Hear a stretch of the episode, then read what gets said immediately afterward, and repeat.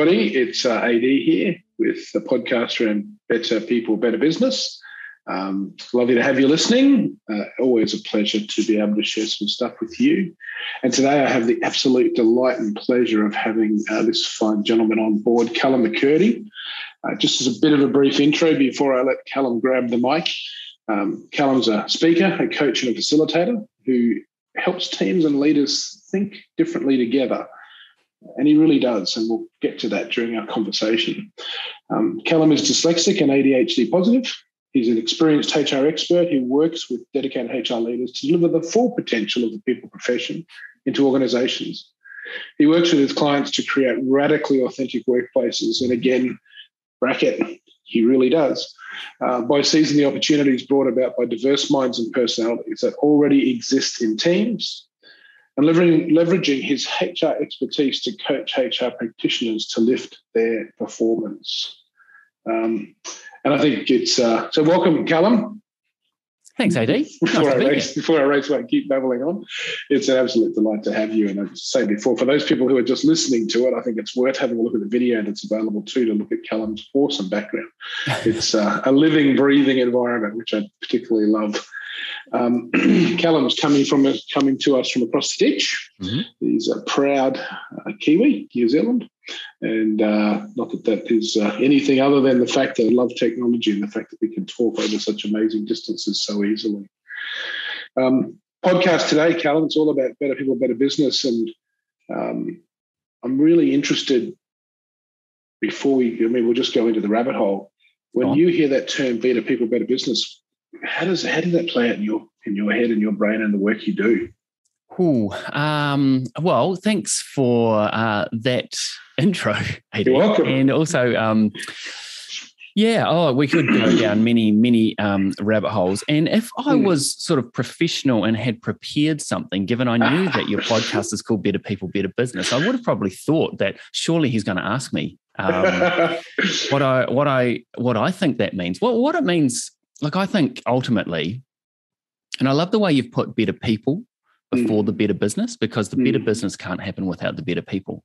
Yeah. Um, and I think that that the whole concept of um, better doesn't happen um, without being better together. So how do mm. we um, and, and and better like this is the thing with people you get to define what better is right mm. and uh, there's almost the there's probably a double triple meaning in there in terms of um, better people like get some better people into your business right mm. but also how do we be better people together i think that's mm. the, the absolute key and probably that's the um, that's the nice uh, segue perhaps or the link the bridge um, to what you mentioned in that uh, that um, really embarrassing intro that you know, write and you think it's oh this is quite profound. And then you hear it read back to you and you go oh shit that's, but the radically authentic workplaces yeah. piece is the better people better business i think. That's that's my it take um, and when I say radically authentic, like it's radical because not many businesses or many leaders or many teams, executives, boards, etc., um, are, are, taking the approach that I, I take.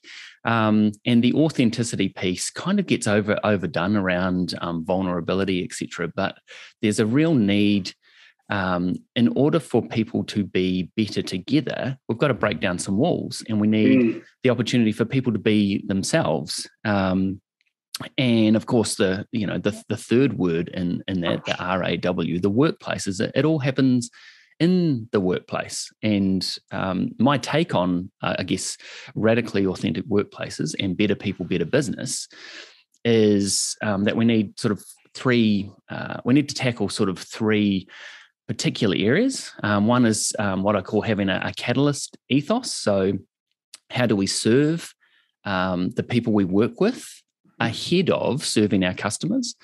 Uh, because I guess internally, the way we treat each other um, either uh, amplifies or caps how we treat our customers um, outside or, or, or, external to um, the core of the business. Um, then the next bit is um, around, also sort of mentioned in your introduction, was thinking differently about different thinking. So, how do we harness the power of different thinking? How do we uncover, unlock, and unleash the people who uh, experience the world a wee bit different, who um, maybe look at and experience um, a problem a wee bit different so they can actually come up with a different solution. Um, that may be the people who traditionally have been the problem children, have been the challenges, have been the people that um, others struggle to get along with, but we've called them sort of geniuses. And so we've put up with bad behavior uh, in order to um, put up with better performance, right? And so, how, how do we harness those uh, sort of people, but also the people who are who hide and, and shirk their um, their authenticity um, because they feel like they don't fit in. Um, they don't know what's going on for them necessarily. They may not have been diagnosed with any sort of neurodivergence um, because 80% of neurodiverse people um, are undiagnosed. They don't know what's going on for them.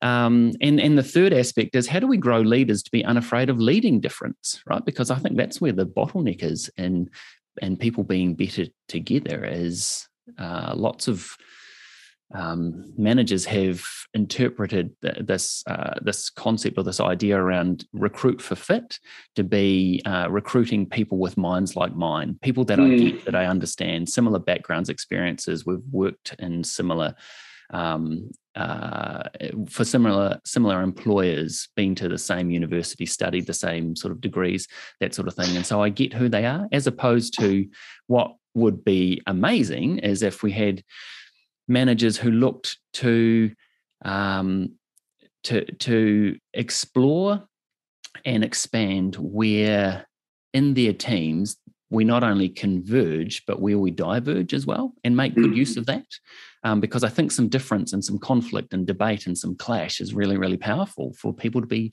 better at work and ultimately for business to be better. There's a rant. How did that go? That was that was a lot, and it was good. so I think people will uh, uh, uh suggest to people it might be well worth a pause, replay, and have a listen again. There was a lot of gold in that. Um, know, very much around you know, three things. I heard the catalyst, difference, um, mm-hmm. like so thinking about the catalytic aspect of serving, um, serving team. Yep. If you don't serve your team, the team will never serve the client or the customer terribly well. Yeah. Um, you know, the fact of exploring and engaging with difference mm-hmm. uh, in a very different way, and I think that's something I'd love to come back to. Yeah. Um, and the last one is around you know not being afraid to lead and manage in this space. Mm. And and I think that interesting again two skill sets that are uh, different and possibly is something I will don't get to ask a question in a minute just around how you see that playing out. But when you talk about um, yeah, particularly that middle piece, the difference and um, embracing that difference and and the in service to others. Um, sorry, that's the catalyst. The difference that we're looking for in the team and this whole piece of mirror recruiting that we see all the time, where I sit in an interview and, gee, I like this person because I'm really just kind of staring in the mirror um, versus actually asking yeah. and seeking difference. Mm-hmm. Um, how do people do that, though, Callum? Like, because it's it's our innate process, and we've seen a lot of science around this, is that we hire people that we like. Yep. Because people like working with people they like. Um, mm. Mm. How do you how do you how do you do that differently? Have you got any thoughts on that? Because I agree, getting a diversity of, in your team, and diversity isn't about gender, race, color, creed. It's and and different ways of thinking, and and and. How do we do that? Yeah, wow. Um, how long have you got? Oh, um, as long as you need. well, so it's really interesting. Like, um, I, I love all of what you've just said. Like, I love how you've made statements within the question as well. Mm. Um, like, that's really important for a, a conversation. And when we think about um, diversity, equity, inclusion, that sort of thing, we look, we think about what's visible, and I'm really mm. interested in what's hidden, like hidden mm. difference, um, whether that's hidden because of fear, shame, stigma, etc., or it's hidden because um, it's purely of the mind and almost purely of the heart as well. And I think that's what neurodiversity mm. uh, captures. There, there are some. Um, there are some behaviors, there are some attitudes, um, there are some ways of um, I guess, expressing your humanity and being a character uh, in the world, in the world of work, in the workplace, um, that actually shows up as being different. However, there's a whole lot of difference which is sort of kept and hidden on, on the inside. And so my quest is around how do we bring that out? How do we mm. help people show that they have value to give, but also they can feel of value and be valued and be seen um, by just simply being who they naturally are, as opposed to tacking on um, new skills and, and building up um, capability, etc. How about we turn the workplace into a place where people thrive in order and, and, thrive just being themselves so that actually work doesn't become work like that's mm. ultimately what what the goal is and so your question around well how do we how do we uh, how do we do that like mm. often we do jump to okay so how do we recruit people uh, who are a wee bit um, different to fill some gaps in terms of how we tackle problems and think differently about uh, different thinking. Yet we don't necessarily harness what's already existing in our workplace because every workforce has uh, a cohort, maybe 10, possibly 20%, um, which uh, could be considered under this umbrella term of um, neurodivergent, mm. meaning uh, that you know the, the, the big three are uh, dyslexia, ADHD, and autism. But there's also a whole lot of other disses like dyscalculia, dyspraxia, dysgraphia, um, Tourette's, often gets um, pulled under that as well. PTSD, um, post traumatic stress disorder, is also um, linked or or labelled as um, a, a, neurodiverse category because some events are that traumatic that they actually rewire, um, I guess, mm. the processing yep. Um, of the brain. And so there's a catch-all, but none of them are the same, right? And often there's a, a, a coexistence of um, one, two, or, or more of those uh, labels within the one person, which means that everybody's experience is different. Um, and all the labels are also um, quite wrong uh, mm. as well. So our understanding around what is ADHD uh, is uh, almost entirely uh, wrong. Autism, we tend to think of Rain Man as being stereotypical, and it's not at all, right? They're all spectrums, and people have a spectrum of um, of experiences of those as well. Mm. Um, you know, used to be referred to as high functioning. Uh, some of these things, and so there's a real there's a there's a what I refer to like there's a, a bell curve, and um, those of us who are neurodivergent um, live and work at the ends of the bell curve, and we don't harness that enough. And so, getting back to your original um, question, if I sort of circle back to that, how do we how do we find these people? What I find is like an interview process, which is nothing like what anybody's job is ever going to be. Um, uh, does tap into that sort of affinity bias and um, how does the person or the panel, generally two or three people, um, they they tend to try to make themselves feel comfortable in what is a really unnatural process for them as well as for the applicant or the candidate. Mm. Um, and so it's just this false economy and false uh, environment, and it's about getting out of it alive for both the panel and the uh, the candidate. And so we do look for, given that we are very tribal and very social, we look for things that are similar. Yeah. Um, and they may not be the things that, I mean, they may help us be better people, um, better together. But I think also what it does is it might make us smaller people as a collective of a team, as opposed to how do we set up a recruitment process that actually looks for that difference, um, which gives adequate warning to uh, the candidate to go, hey, look, we actually, we're actually looking for a bunch of people who are who are different. If you tick any of these boxes, let us know, mm-hmm. not in order for us to exclude you, because that's traditionally what most organizations have done. If you're a wee bit weird, we're not interested, right? Just come and fit in. Um, but actually, how about how about you let us know about your difference? Because one of our values as an organization is people coming to be the best versions of themselves, or whatever your, your, your value is.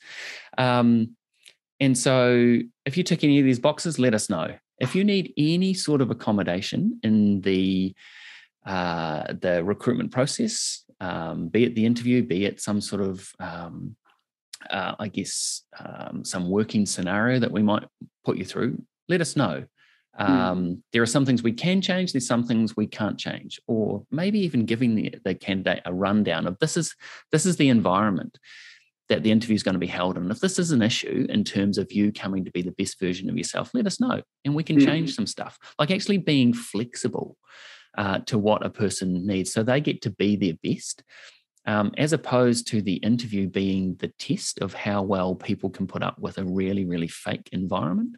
Mm. Um, because that's awful. Because and what we've also also done, uh, Andrew, is we've used how people cope in an interview process as being the measure of a person's worth and Yeah. value.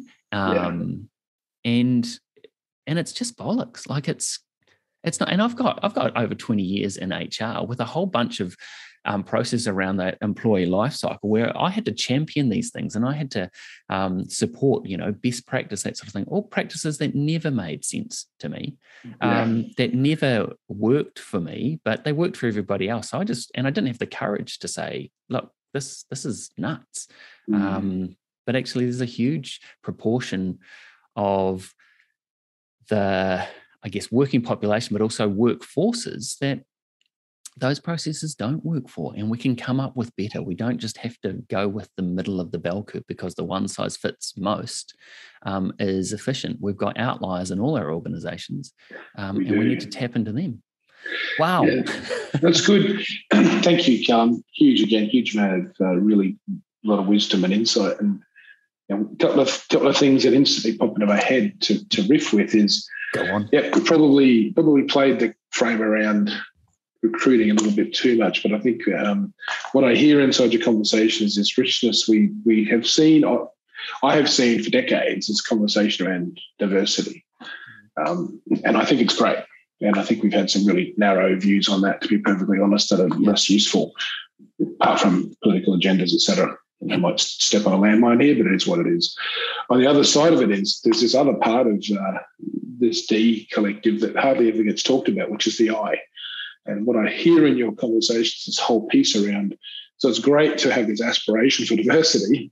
Again, probably need to understand what that even means because Yep. I think there's a lot of, you know, you're uh, championing the conversation around neurodiversity as a piece that most people get a little more nervous about, although it's a really important part of diversity, as is the others. But the second half of that is, but how do we include? Mm. You know, it's great to seek diversity, but how do you include? And it's a really significant thing that I think has been largely missed. And you know, some of the history of my world, you know, the old in the places I come from, there was another little acronym which was used a lot: HSE, SHE, whatever you want to call it, or OHS. Yep. For years, S was the king of the castle. It was all everyone talked about. There were two other letters with it, but it was always safety. Mhm. Um, then environment became a little more important. So it, E became kind of important. Um, nowadays, H is starting to make a bit of a show as well, but it's taken decades Yeah. for that to happen. And I think similarly with DNI, we have this DNI frame that we talk to. And largely we've spent decades looking at D pretty poorly, if I'm going to be a little, little bit honest. And very rarely do I see anyone talk in the I. Mm. And what you're, what I think I hear in your conversation is this whole piece around how do we do I well and meaningfully for people? Yeah. And and it's and it's that inclusive conversation around, hey, listen, here's a process we have. If it works for you, if it's any issues, give us a hoy.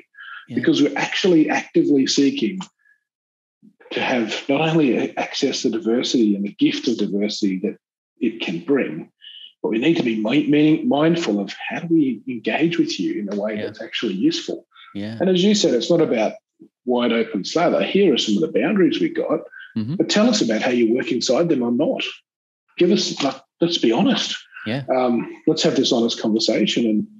And is that, am I hearing that correctly in the frame of what? I know I'm paraphrasing in a different way, but does that resonate? No, I think you really are. No, no, it's absolutely. Mhm. Um, it, so there's like, so you've extended what I said, I think, AD, because you go um, the the link between you know occupational health and safety as it as it as it used to be, um, and diversity, equity, and inclusion, and you know there, there's they tack we well we tack belonging onto that now as well. It's all around that Mm. sort of employee experience, but the I guess the bridge across the two of those is around well-being. Mm. Um, mental health is a massive thing, not just because of COVID. Um, however, that sort of exacerbated uh, everything as well. But if you've got um, so so and, and also I think um, underlying all of that as well, if like I try and visualize this, we've got all these other diversity um, categories that have been Hmm. we've been trying to tackle um, for decades, for some of them for centuries, especially around gender and around um, race and ethnicity, right? Yeah. Uh, and we could have we could have solved all those problems. We could have done that. We and we should have by now, right? And I just fundamentally Agreed. believe that the powers that be, those that hold the power, people who look like you and I, and notice it's look like but aren't mm. who we are, right? Because I think mm. there's a, a, whole lot of stuff going on um, within us that makes us a bit different as well. Mm.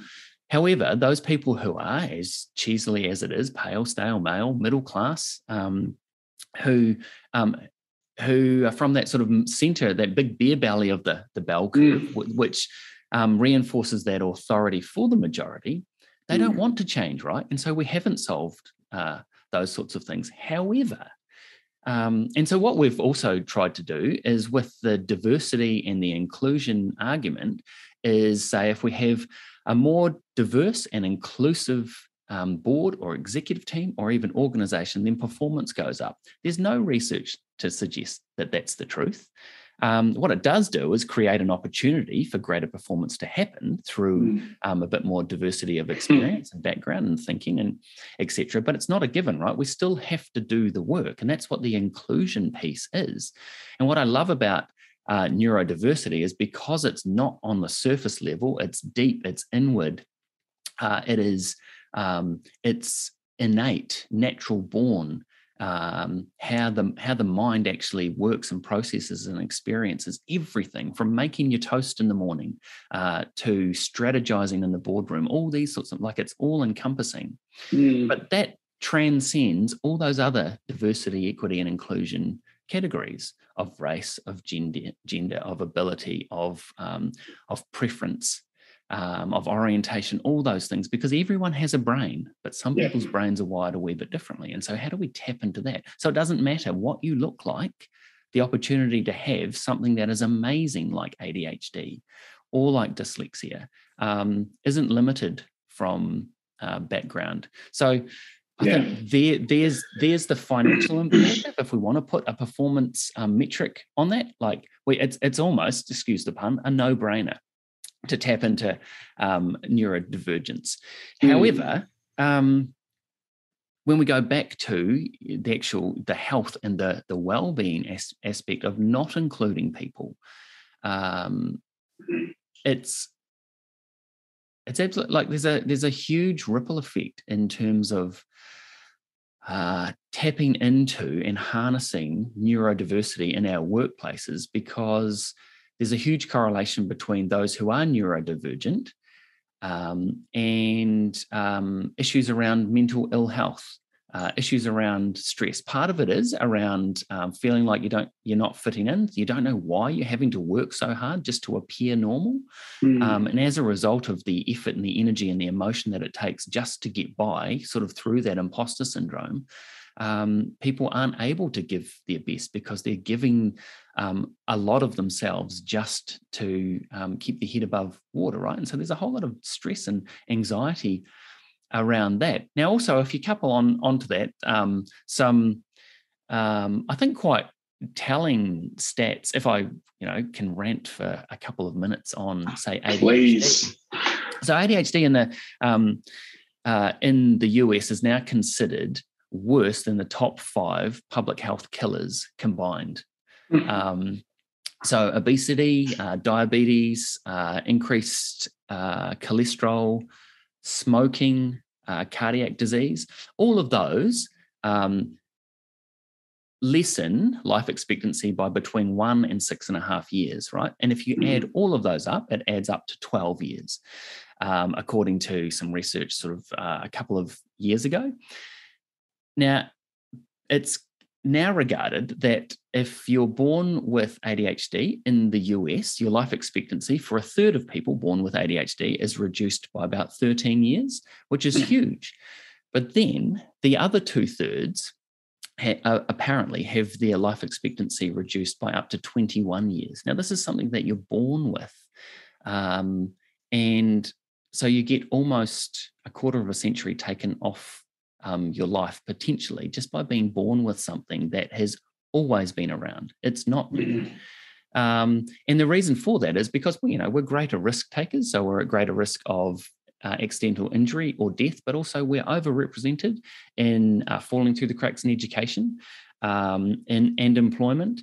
Uh, overrepresented in the justice in the prison systems, and also we have uh, we are well overrepresented in suicide stats as well. And the suicide stats tend to be representative of the fact that we struggle uh, to get by in a world that's not designed for minds like mine.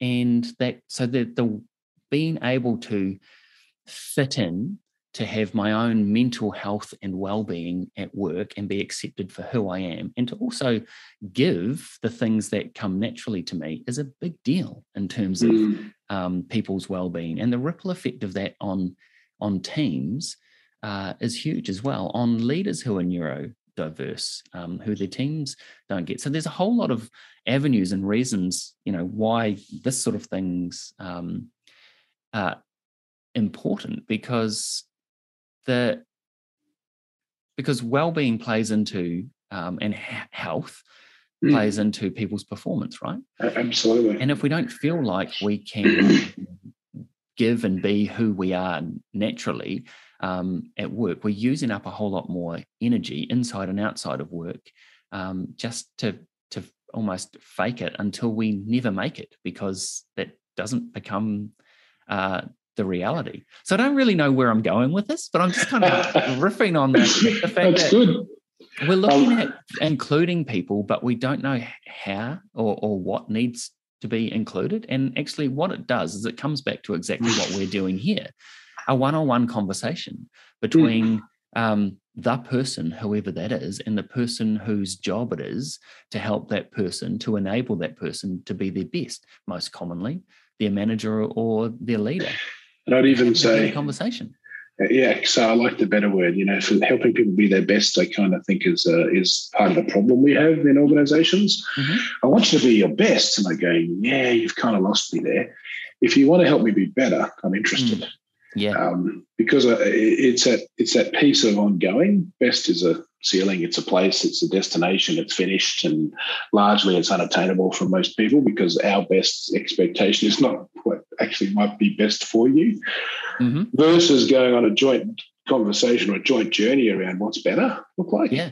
Yeah. You know, so let's talk about what better looks like. What do you need to be more effective and able? What does that mean? Yeah. The conversation is the heart of it.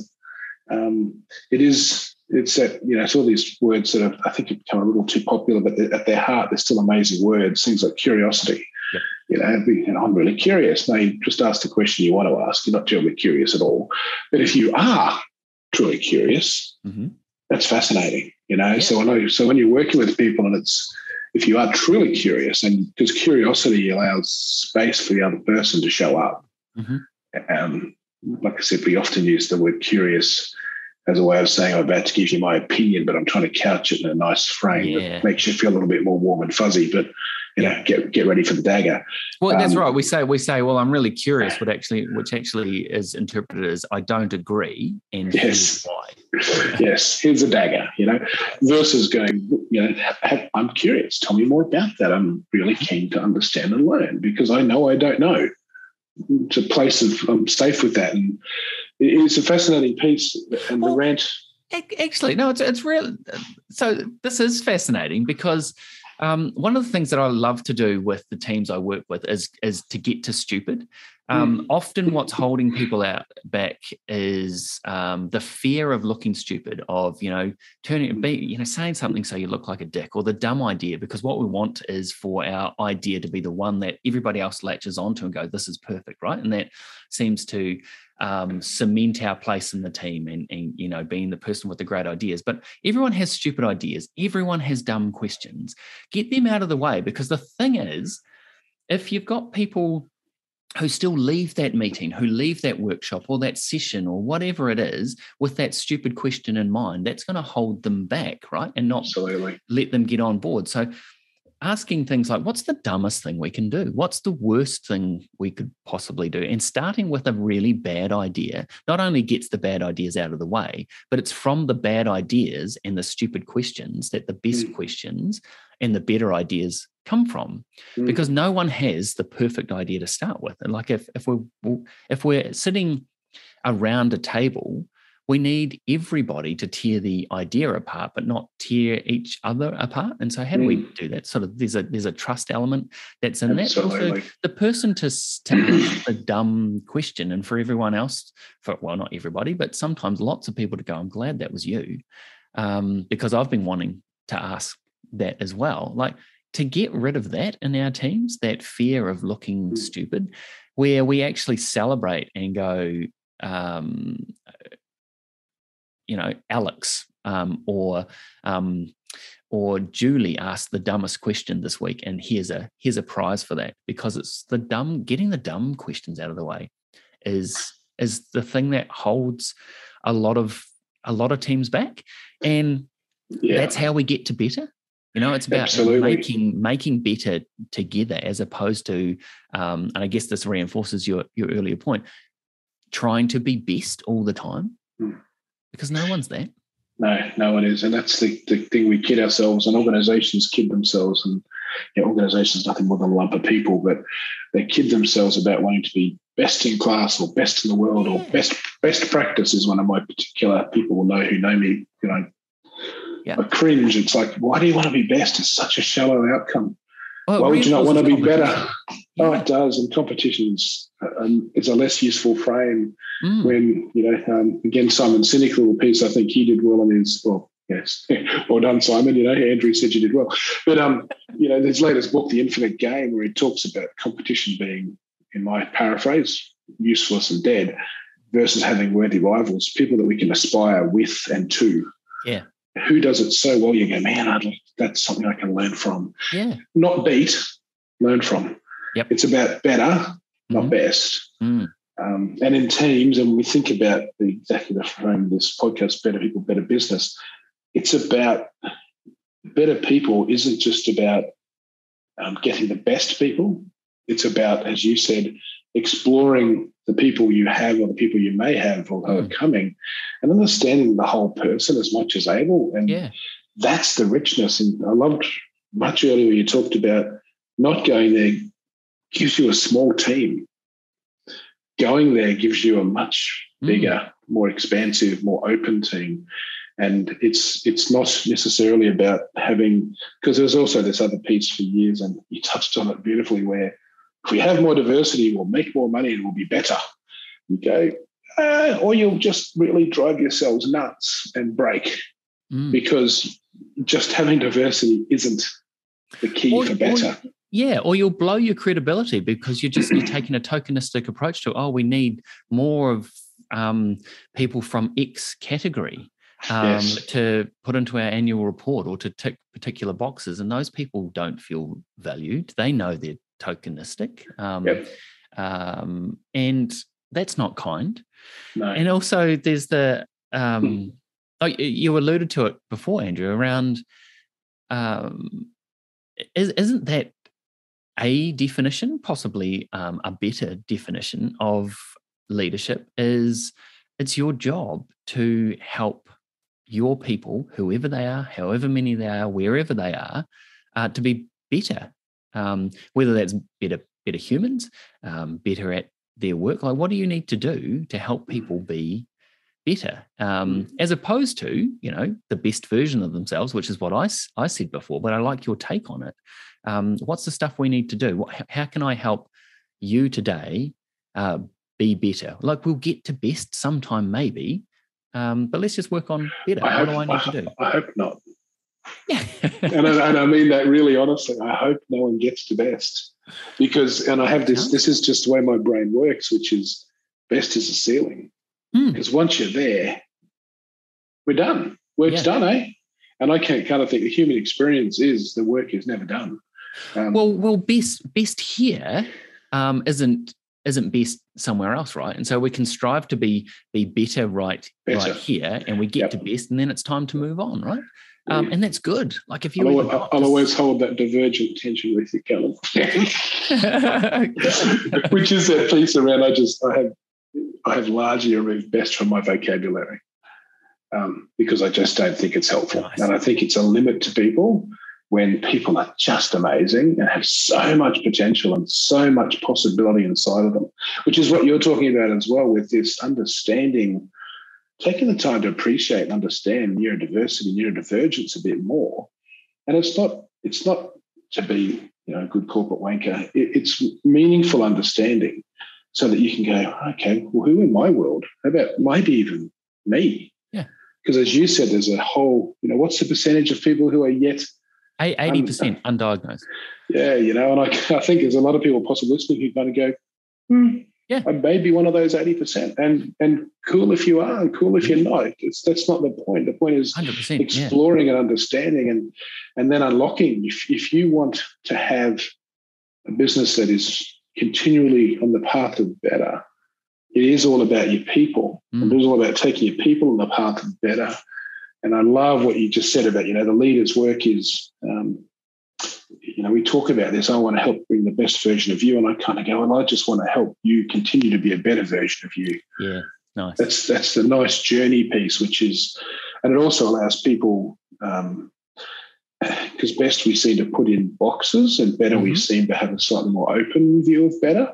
Yep. Um, and there's aspects, and I think there is this world COVID amplified it. We called this out the amplification earlier of mental health and lots of other pieces. Um, but it also amplified the awareness that life is full of all sorts of different things. Yeah. Um, and work is just one of those pieces. Mm-hmm. And uh, yeah, in, and in, in work, you can't ignore the other elements that sit around that. And everyone's got different frames and what the elements are. But you know, in work, you can't ignore someone's spirituality, their physical side, their the different pieces of who they are that all yeah. form the unique and wonderful blend that's you. Yep. Um, and a blend that it's almost like the old pot. It keeps stirring because life doesn't sit still for terribly no, long. Not at all. Um, the old pot, big gold cauldron named Callum or named Andrew or named Mary or named Fred is constantly being stirred. Yeah. Um, so much stuff going on, um, yeah. which is why I think, uh, again, like I said, I'm this bias and I'll, I'll stop banging on about it, but it is that better aspect. Yeah. yeah. Because it's allowing you to, to understand what better means in the context of now and tomorrow.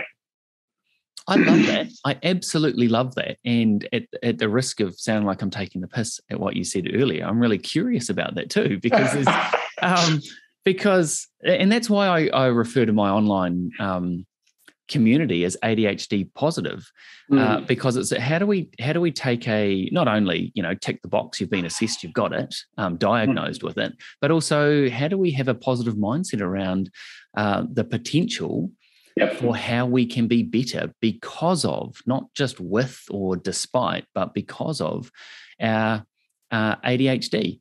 Yep. And that's and I get I get backlash um, weekly from um, other sort of ADHD advocates, um, people who are sort of um, dyslexic hmm. advocates, mm. because what I'm because they say what I tend to do is um, minimize the struggle and the frustration and you know the disability that um, these these things have on people. And and I don't downplay that. Like I, I struggle with those things mm. every day. They're real. They're 100% real. Um, however they're about the system and they're about the way things are, are set up that I struggle with. They're not about me. I am not broken. I'm not the problem. Um, and I have heaps of potential to be better uh, every, every day. And that that takes um, my mindset because what I refuse to do is buy into this is a problem and we've been held back in our organizations and an education system and and in need to be fixed so, we need to be fixed, but also you should listen to us, which is exactly what all those other diversity, equity, and inclusion categories have have tried to do, and that hasn't worked by pitting mm. them against us. I don't want to do that. It's not mm. about going, oh, all you neurotypicals, you've got a thing to learn because us neurodivergent people look out because we're here to take over. No, we're not. We can't survive without everybody there. And it's about how do we learn and feed off each other so the collective is better. It's not about neurodivergent people are better than neurotypicals. We suck at lots of things. Um, but we can as, as do neurotypicals. Hundred percent. Everybody yeah. does, right? And everybody yep. has the opportunity and potential potential to be uh, except, exceptional at some things. Yeah. Um, so let's just harness all of that. That is what better people, better business is. yeah, Um, spot on. how do we make the collective work? And that's the the inclusion part. And I think it just purely comes down to what what do you need to be better? Which is you know what you've just talked about. You didn't need to have me on this podcast, Andrew. You answered the question yourself.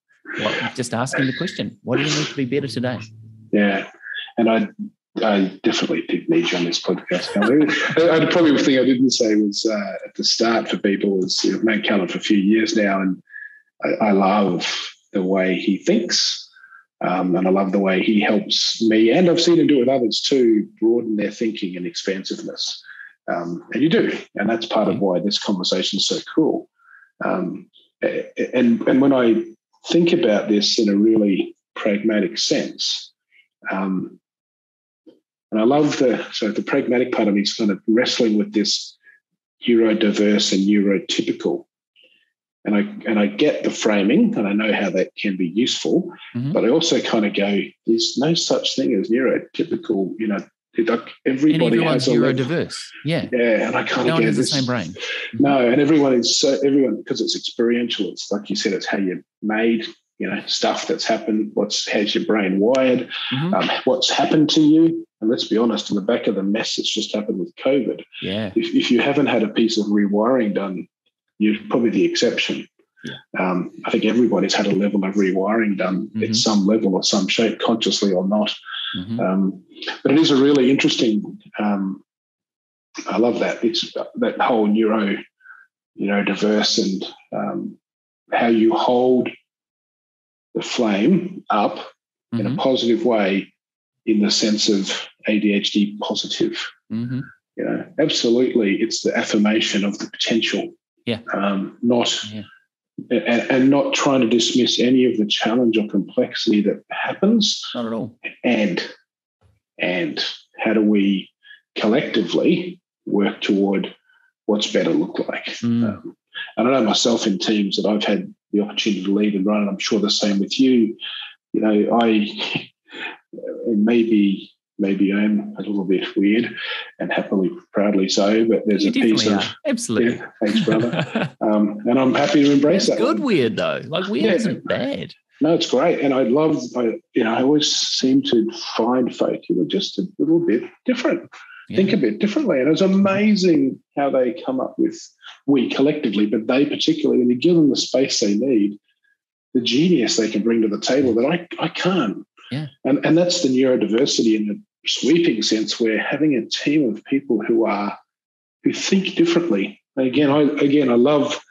It sits above and beyond a lot of the other more politically Yeah. aligned diversity targets. Mhm. Neurodiversity sits across it all. Mm. It's it is completely agnostic to who you are, where you've come from, or it doesn't care. It just is. Um, it's a right. pretty amazing piece and some great reflection in that. Um, the other bit, I- I'm going to come back to this because I loved it. I love the frame when you work with things around, hey, let's get to stupid. Um, you know, there's this piece around which almost flies directly in the face of some of the things that we hear regularly around. There's no such thing as a stupid question. I can see Callum at the front going, bring it out, Uh-huh. you know, because unless, because the other thing, unless you get what you may think is a stupid question, may be the key that unlocks a series of conversation that leads to a cracking solution. And I think that's the thing. Everyone has a different idea of what stupid is. Like you might Yes. have a genius idea, but you think it's stupid Yeah. because you're you're you're um, you're comparing yourself against past experience with these people, but also what they're doing in the room uh, at the time. So you really, Yeah. really kindly before just said um, you love having conversations with me because I help you to think differently. That's exactly what you do to me, Andrew Mm. right? And so there's no better in this. We become better by having uh, the conversations and getting some stuff out. You say, I help you think differently. Well, you help me think differently. Mm. Um, but we can't probably can't explain necessarily um, the difference between uh, the impact you have on me and the impact I have on you. And actually, it doesn't matter because as It long as we doesn't go matter. away going, shit, that was good, and I feel Mm. better. and, I, and, I, and I've learned something, and I think a bit. I've I've I've grown mm, inside of that, or to use a different word, I've become a bit better. Yeah. Uh, because my understanding, my awareness, my consideration, my thoughtfulness, my understanding and meaning, it's shifted a touch. Yeah. Sometimes you know, there are people we have conversations with, and you're one of them who you go, oh, geez, whew, that was more of the paradigm shift stuff. You go, Right. that's really interesting. Mm-hmm. But but in a, in a way, the more diverse we can have the workforce, the more engaging we can be with that Yeah. diverse workforce. And again, I'm using this as Yeah. big an umbrella as I can. The more we as humans will continue to get better. Yeah. And teams right. will get And- better and businesses and lives will get better. I mean, Yep. the, the subtle piece around better people, better business is better life. You know, maybe we should Right. put that little bracket at the end. But if we can help, I think business has this beautiful, beautiful mandate, and I think it is a mandate and expectation of um, helping people be better. Yeah. Uh, and I think it's sometimes in business, they organizations, which are people, I think more than a lump of people, the Mm-hmm. leaders in the business are focusing on the wrong things. Yeah. Yeah. Yeah. So much about, and I, I know my team recently gave me a kick up the backside um, around the conversation we we're having where they sort of said, hang on a minute, no, we, we're focusing on this, but I thought, yeah, wow, cheers. Thank you for being so honest and transparent and Yeah, slapping me in the face this way. It's Yeah. let's realign, let's get this conversation more transparent, and it's powerful. Um, and the, and the workplace is the perfect sort of petri dish for for change. We often think that you know societal change starts at home. No, it doesn't. I think generational change starts at home, but I think societal change starts in the workplace. It's a perfect Yes. place for us to test things out around. Or how do we? What does better look like? How do we? Um, how do we enact in that? Because we can talk about better till the cows come home, but actually, what are we going to do as a result of this conversation? You've shifted Mm. my thinking. What am I going to do? Like, what's my action? uh, in that, and that's that's what the impact is. What are, as as a as a result of learning this new stuff together, what are we going to do as a as a group of of people trying to do this? How does that impact how we Yeah. be together, what we do, um, what we how we discuss things, how we disagree, um, all these things. You know, it's absolutely Exactly. you know to use it one of one of my sort of uh, leadership heroes patrick Lencioni Uh-huh. you know, five dysfunctions of a team you know the base pillar is trust and the next level is meaningful conflict yeah, yeah, um, and you can't have meaningful conflict without trust no, but you'll never have commitment unless you have trust meaningful co- and meaningful conflict that's right. and, and meaningful conflict isn't about you know is is all about having uh, having those discussions and disagreements and thrashing it out and i think the more broad the thinking can be in that conversation the better Yeah. the outcome will be Well, it's having Um, really good debate about the thing we're talking about, as opposed to um, personal conflict or attacking each other. Um, Yeah, which was- is which is a you know I I don't know if it's as as bad in Australia as it is in New Zealand. I, I think we're the most passive aggressive nation on the planet, and we're hold giving you we're we giving you a nudge we're giving Oh, you yeah? a good nudge i reckon All think Well, maybe we worked- compete on that. yeah we're Passive compete- aggressive Olympics. yeah which isn't terribly helpful is it it's not something not a competition you want to win Oh yeah, Um, but there is that. You're right, and and I love that earlier you said it's about tearing apart the idea, not the persons. Yeah. You know, the people that are in that space, and um, the one So- thing I will. yeah, Sorry, Uh, sorry. sorry, if I can just jump in there. So Please. it's like having having that debate, having that conflict, um, and coming back to your your your strap line of better people, better business is around how do we have really good conflict so we leave this meeting better together. Yep. Um, with an, a better formed idea, with uh, some agreement and no amb- ambiguity as to what we Yep. just discussed and agreed to, um, commitment, with, with commitment, with a plan, with um, Commitment, knowing accountability. Yeah, correct. yeah, yeah. And that's um, like I said, I love. I'm a, I'm a bit of a tragic on the Lencioni stuff, and it's just one of those timeless truths. For those who haven't seen it, go and Google five dysfunctions of a team. It's worth having Yep. a look at. It makes a lot of sense. However, all those models, including uh, the five dysfunctions of a team, they never talk about how do we build trust, right? They never give you the answer to that. And you'll this this might resonate um, with you. What I always say is that underneath that, then the the sixth layer, the foundational layer there, is showing kindness towards each other. That's what the catalyst ethos is. It's Yeah. around how do we serve each other? How do we be better? Um, together because um, un, being unkind erodes trust. Being kind builds trust. Yeah. Uh, and it takes a lot less unkindness to erode trust than it does um, acts of kindness to build that trust. But being kind is so easy, and we forget it in business. It is. It is. Um, yes, and and kindness. And this is again one of our favourite places that we've come to. Kindness is also hard. It isn't all just soft. Oh yeah.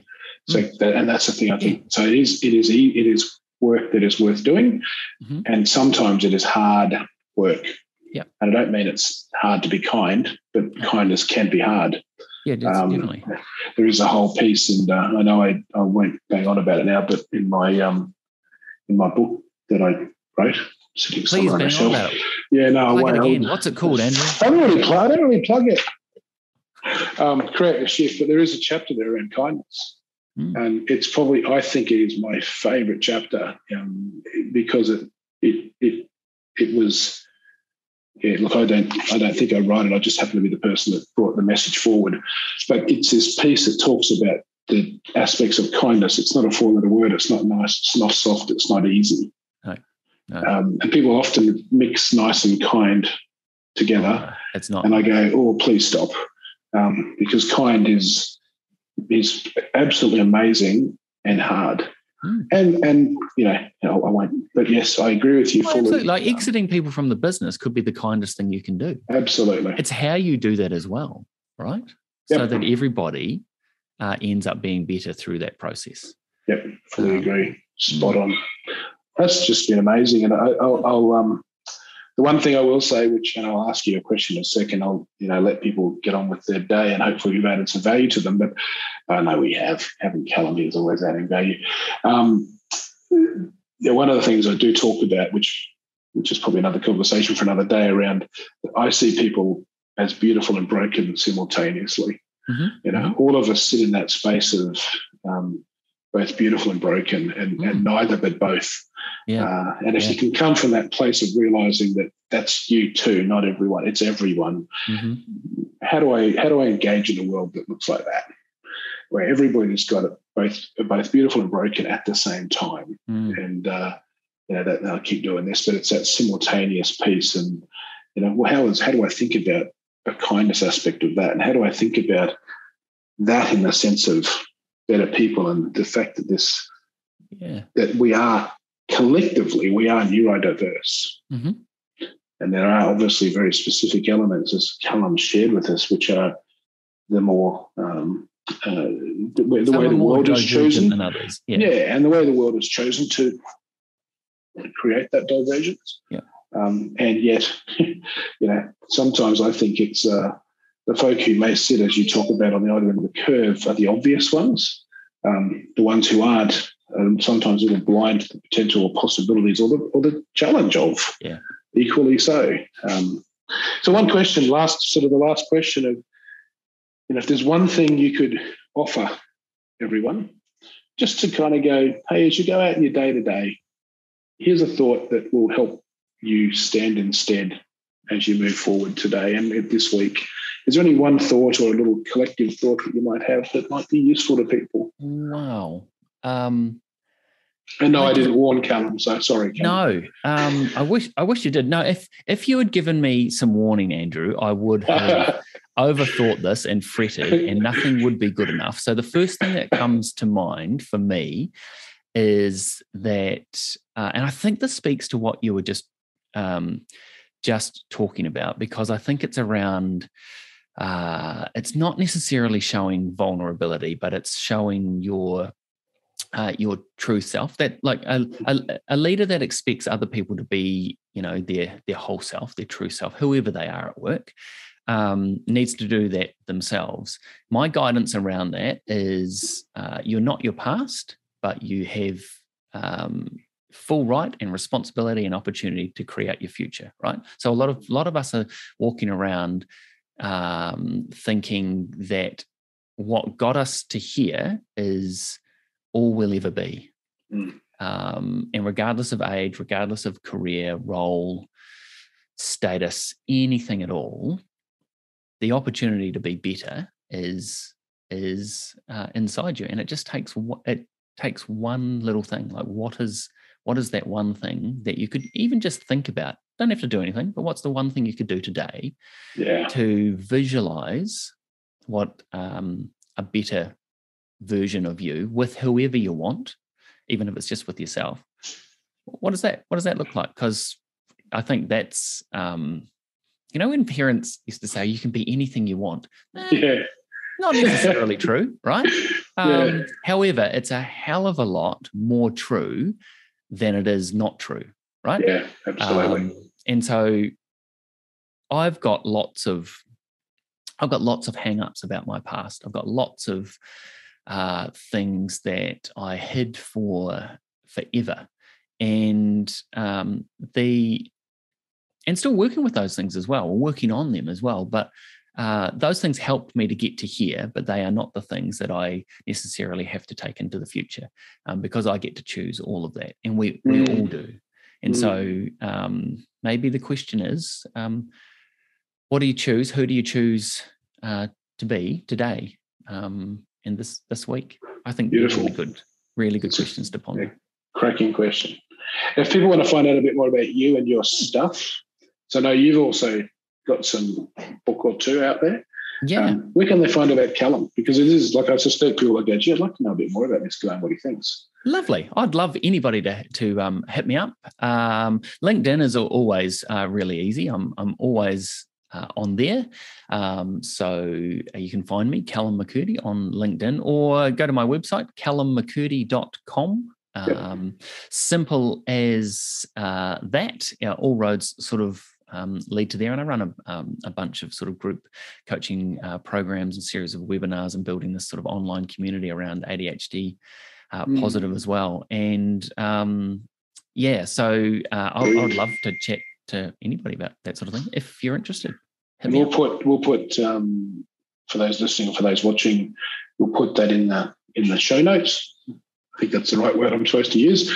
Um, so people can click a link and go and find out a bit more about Callum. And he is a cracking individual. And Callum, it's been an absolute delight um, to be able to talk with you. There's so much more we could talk about, so yeah. much more. Um, and for people, well, let's who, do it sometime. You know, yeah, yes, next we'll do the next thing. Yeah. And for people who want to go and hear a bit more of the wisdom of this man, we will, like I said, we'll put these links in the notes and go and have a listen, go and have a look, and please connect and have a conversation. I think having someone like Callum being able to help your organization, your business, will add a part of this better people, better business to your portfolio and your potential. And, and I think that's the word that keep kept echoing as you're talking. Mm. Was this the, the latent potential, the potential piece that is yeah. is less explored when we don't go here. So mm. um, thank you, Mr. McKirdy. Thank you. Absolute you. delight. Oh, it has been a delight. It's been an absolute pleasure. Um, love chatting with you, and thanks so much for the opportunity. Um, if I can connect with any of your listeners or even help you out, Andrew, any any time, hit me up. Thank Cheers. You. Thanks, Callum, and uh, thanks everyone. Have a cracking day, cracking week, cracking month, and uh, as always, reach out if you need. Have a conversation. We're always here to to help you do better people, better business.